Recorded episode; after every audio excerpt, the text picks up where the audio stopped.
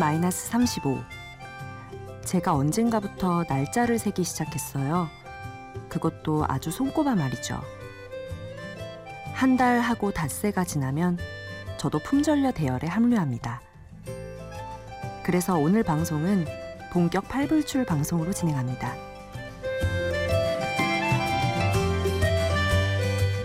심야 라디오 DJ를 부탁해. 오늘 DJ를 부탁받은 저는 예비신부 이민희입니다.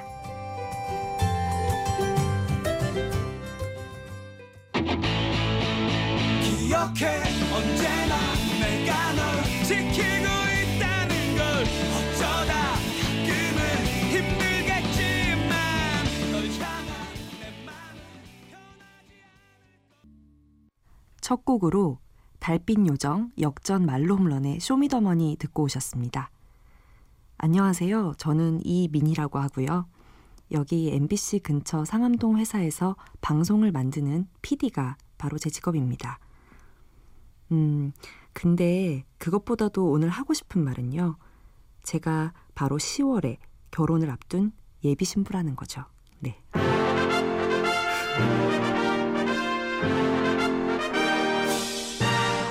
효과가 정말 과하네요. 네. 음, 인터넷에 결혼 관련 카페 같은 데 보면 뭐 예신이, 예랑이 이렇게 줄여서 부르기도 하더라고요. 음, 우리 예랑이는요. 예, 막상 부르려니까 좀 그런데요. 사실 저희는 중학교 동창이랍니다. 더 놀라운 건 중2, 중3, 연속 2년씩이나 같은 반을 했던 심지어 짝꿍까지 했던 사이라는 거죠. 누구나 자기 인연이 제일 특별해 보이겠지만 세상에 이런 인연이 또 있을까 싶어요.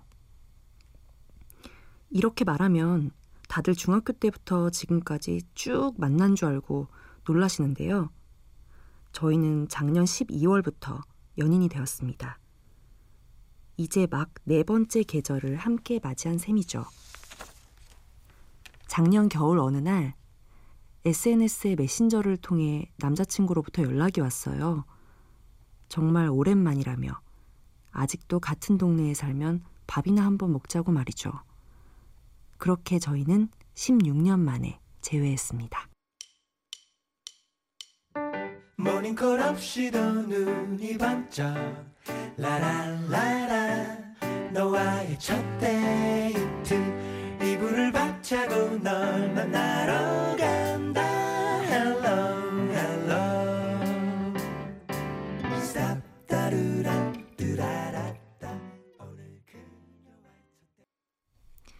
스위스로우의 첫 데이트 듣고 오셨습니다. 여러분은 지금 심야 라디오 DJ를 부탁해를 듣고 계시고요. 저는 이민희입니다. 오늘은 본격 8불출 방송으로 진행됩니다. 아마 욕하실 분들이 많을 것 같아서 조금 걱정되는데요. 샵 8000번으로 애정 어린 짧은 욕은 50원, 구구절절 긴 욕은 100원입니다. 그리고 미니는 무료입니다. 부디 살살 부탁드릴게요.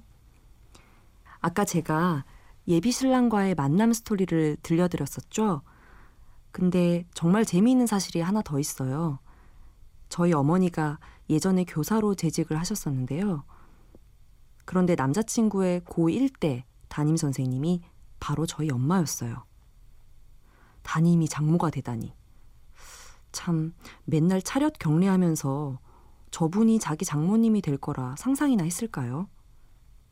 게다가 학부모와 선생님이었던 어머니 두 분은 사돈이 되고 아무리 서울 하늘 좁다 하지만 중학교 동창이자 엄마의 제자와 결혼을 할 줄이야. 정말 사람 인연은 모르는 것 같아요. 그 중 다행이었었던 건 남자친구가 그나마 그 반의 반장이어서 눈에 띄는 큰 사고는 안 쳤나 보더라고요.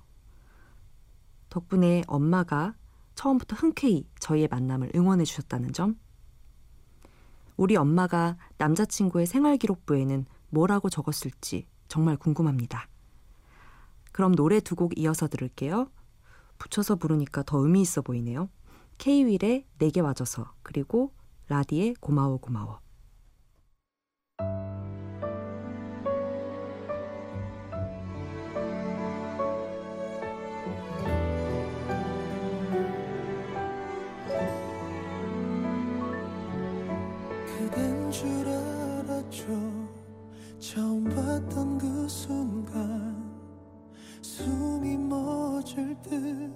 심장이 멈춰버렸죠. 나 하나조차 버겁던 내가 그대를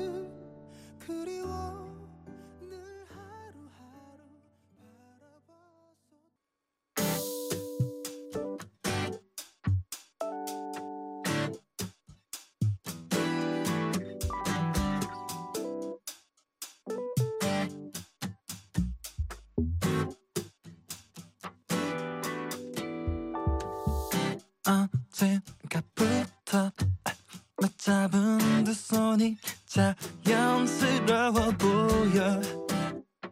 설렘보단 변하는 마음 어느새 길들여진 걸까? oh, 이대로도 좋다고 K-윌의 내게 와줘서 라디의 고마워 고마워. 두 곡 이어서 듣고 왔습니다. 저는 오늘 DJ를 부탁받은 이민희고요. 근처 방송국에서 PD 일을 하고 있습니다. 최근에는 다양한 분야의 명사분들을 모시고 인생 이야기를 듣는 토크 프로그램을 만들고 있는데요. 저에겐 제일 기억에 남는 게 임권택 영화 감독님이에요.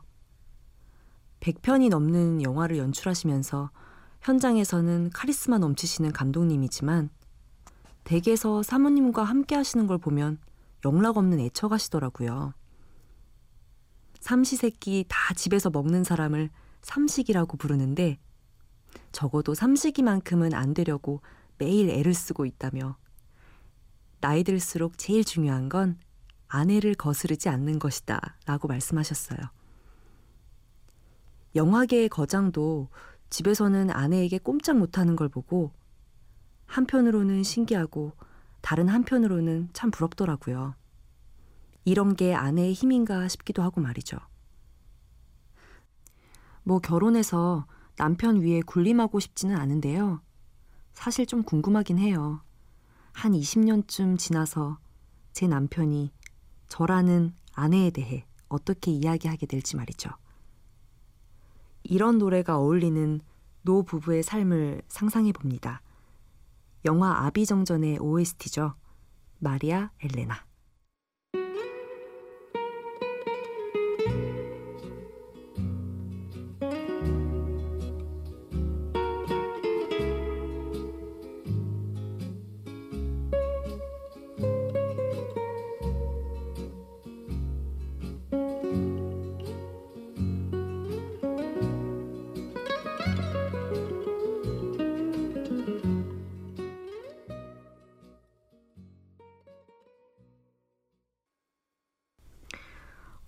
발음이 좀 어렵습니다. 로스 인디오스 타바하라스의 마리아 엘레나 듣고 오셨습니다. 여러분은 지금 심야 라디오 DJ를 부탁해를 듣고 계시고요.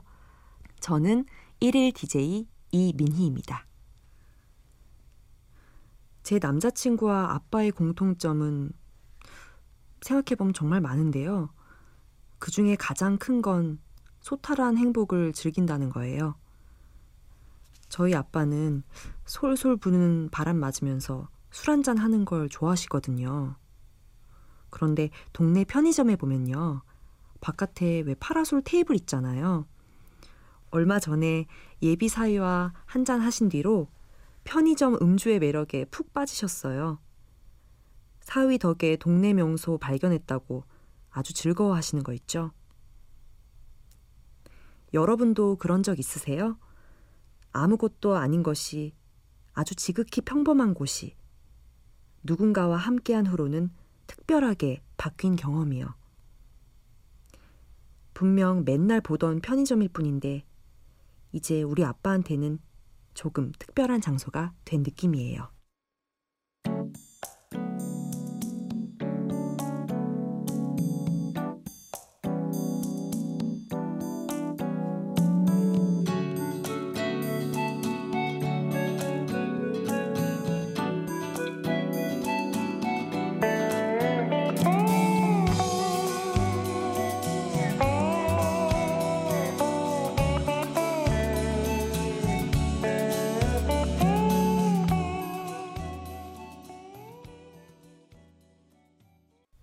이승환의 화려하지 않은 고백 듣고 오셨습니다.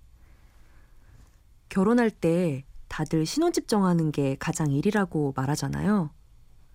근데 저희는 친정은 걸어서 1분 거리, 시댁은 걸어서 10분 거리, 그리고 남친 직장은 차로 10분 거리인 저희 동네에 보금자리를 마련했어요.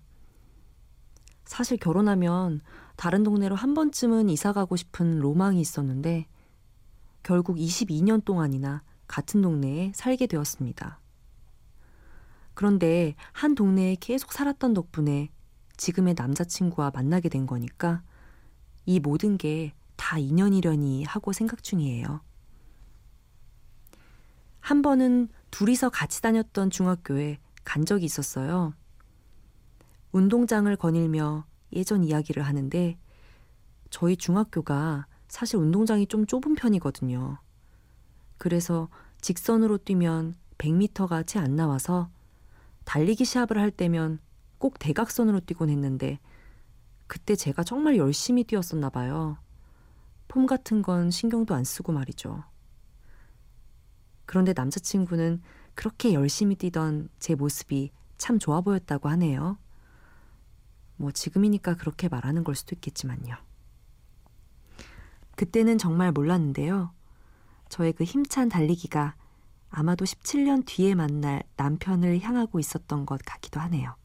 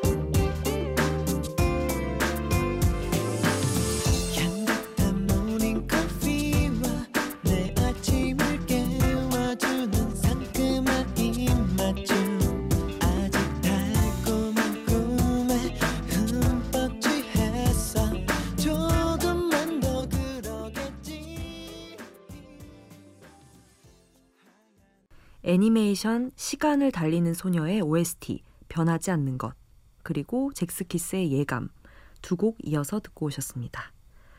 사실 잭스키스의 예감은 제가 학창 시절 때 정말 좋아했던 노래라서 또 이렇게 선곡하게 되니까 참 뿌듯합니다. 알콩달콩 결혼 이야기를 너무 많이 했더니 왠지 좀 시큼한 눈초리가 느껴지는 것 같아서요. 이번에는 직장 이야기를 좀 할게요. 저는 작년에 화제의 프로그램이었죠. 쇼미더머니 시즌3에 조연출을 했었는데요. 공연 현장에서는 래퍼들이 관객 앞에서 아무 필터링 없이 공연을 하잖아요. 음, 아주 화끈한 가사에 제 얼굴이 화끈거린 게 한두 번이 아니었어요. 게다가 편집본에 대해서 심의 메일을 받을 때면 늘 뭐 묵음 처리해달라, 삐 처리해달라, 블러 처리해달라 등등의 요청이 메일로 한바닥이었거든요. 그런데 사실 이런 것들이 보여지는 힙합이잖아요. 그래서 많이들 오해하시는 게 힙합 하면 왠지 모르게 거친 느낌이라고 하는데 실제로 제가 만나본 래퍼들은 정말 다 착해요. 오히려 순박하다고 할까요? 도끼 어린 눈으로 막 욕설 섞인 랩을 하다가도 또 언제 그러냐는 듯이 천진난만해져요. 그리고 저희들이 또 이렇게 이런저런 까다로운 요청도 많이 하고요. 제작진 입장에서 좀 무리수를 둘 때도 있는데요. 다들 의외로 굉장히 잘 받아주고요. 저희 말에 진심으로 귀 기울여줍니다. 그래서 다시 한번 느꼈어요. 사물을 볼 때나 사람을 볼 때나 첫 인상, 그리고 첫 느낌이 전부는 아닌 것 같아요. 우리가 쉽게 갖는 그 인식이 때로는 편견일 수도 있다는 것. 그래서 래퍼라고 꼭 거칠지는 않다는 것. 힙합이라고 꼭 욕 가사가 들어가지는 않는다는 것. 여기서 힙합 노래 한 곡 듣고 가야겠죠? 로꼬가 부릅니다. 가마.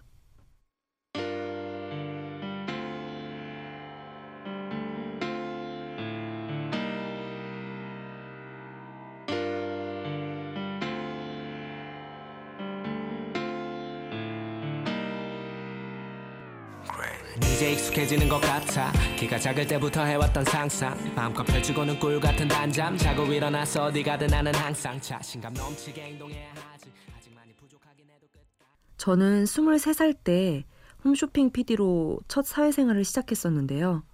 그때 주로 언더웨어 패션 위주로 방송을 했었어요.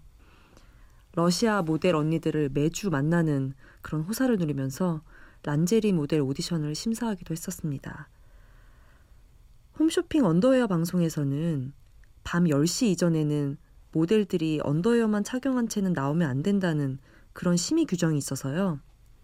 그 전까지는 언더웨어 어울리는 옷을 입거나 언더웨어는 그냥 옷걸이에 걸어서 들고 워킹을 하거나 토르소라고 하죠. 마네킹에 입힌 것만 카메라로 보여주거나 하거든요. 그런데 가장 극적인 반전이 있는 시간이 바로 밤 9시 40분 대 방송인데요. 이 시간에는 앞에 20분 동안은 아주 건전하게 옷을 입고 가고요.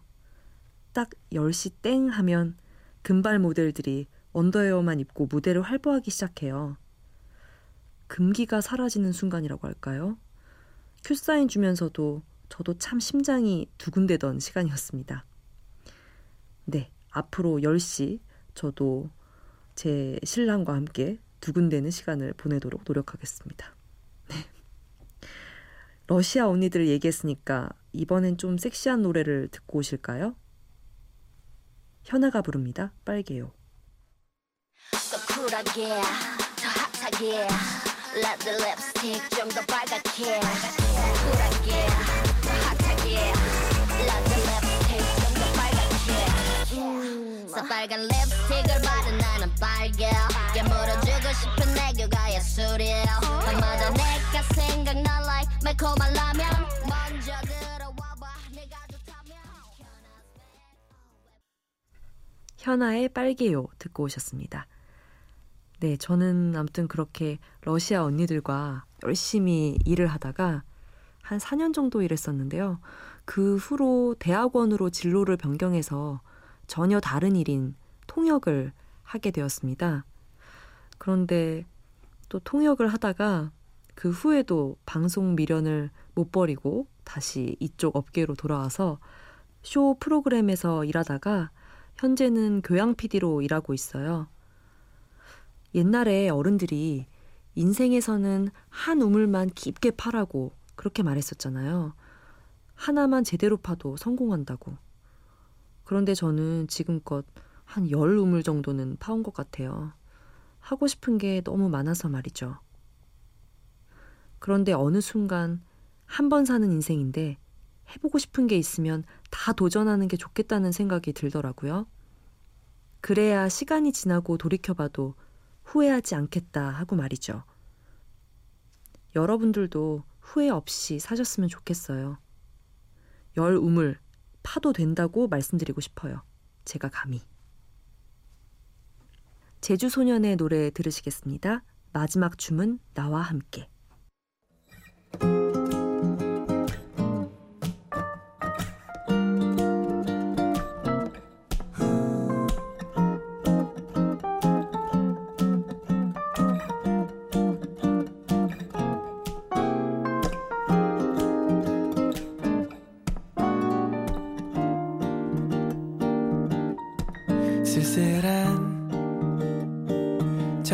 박스 옆에서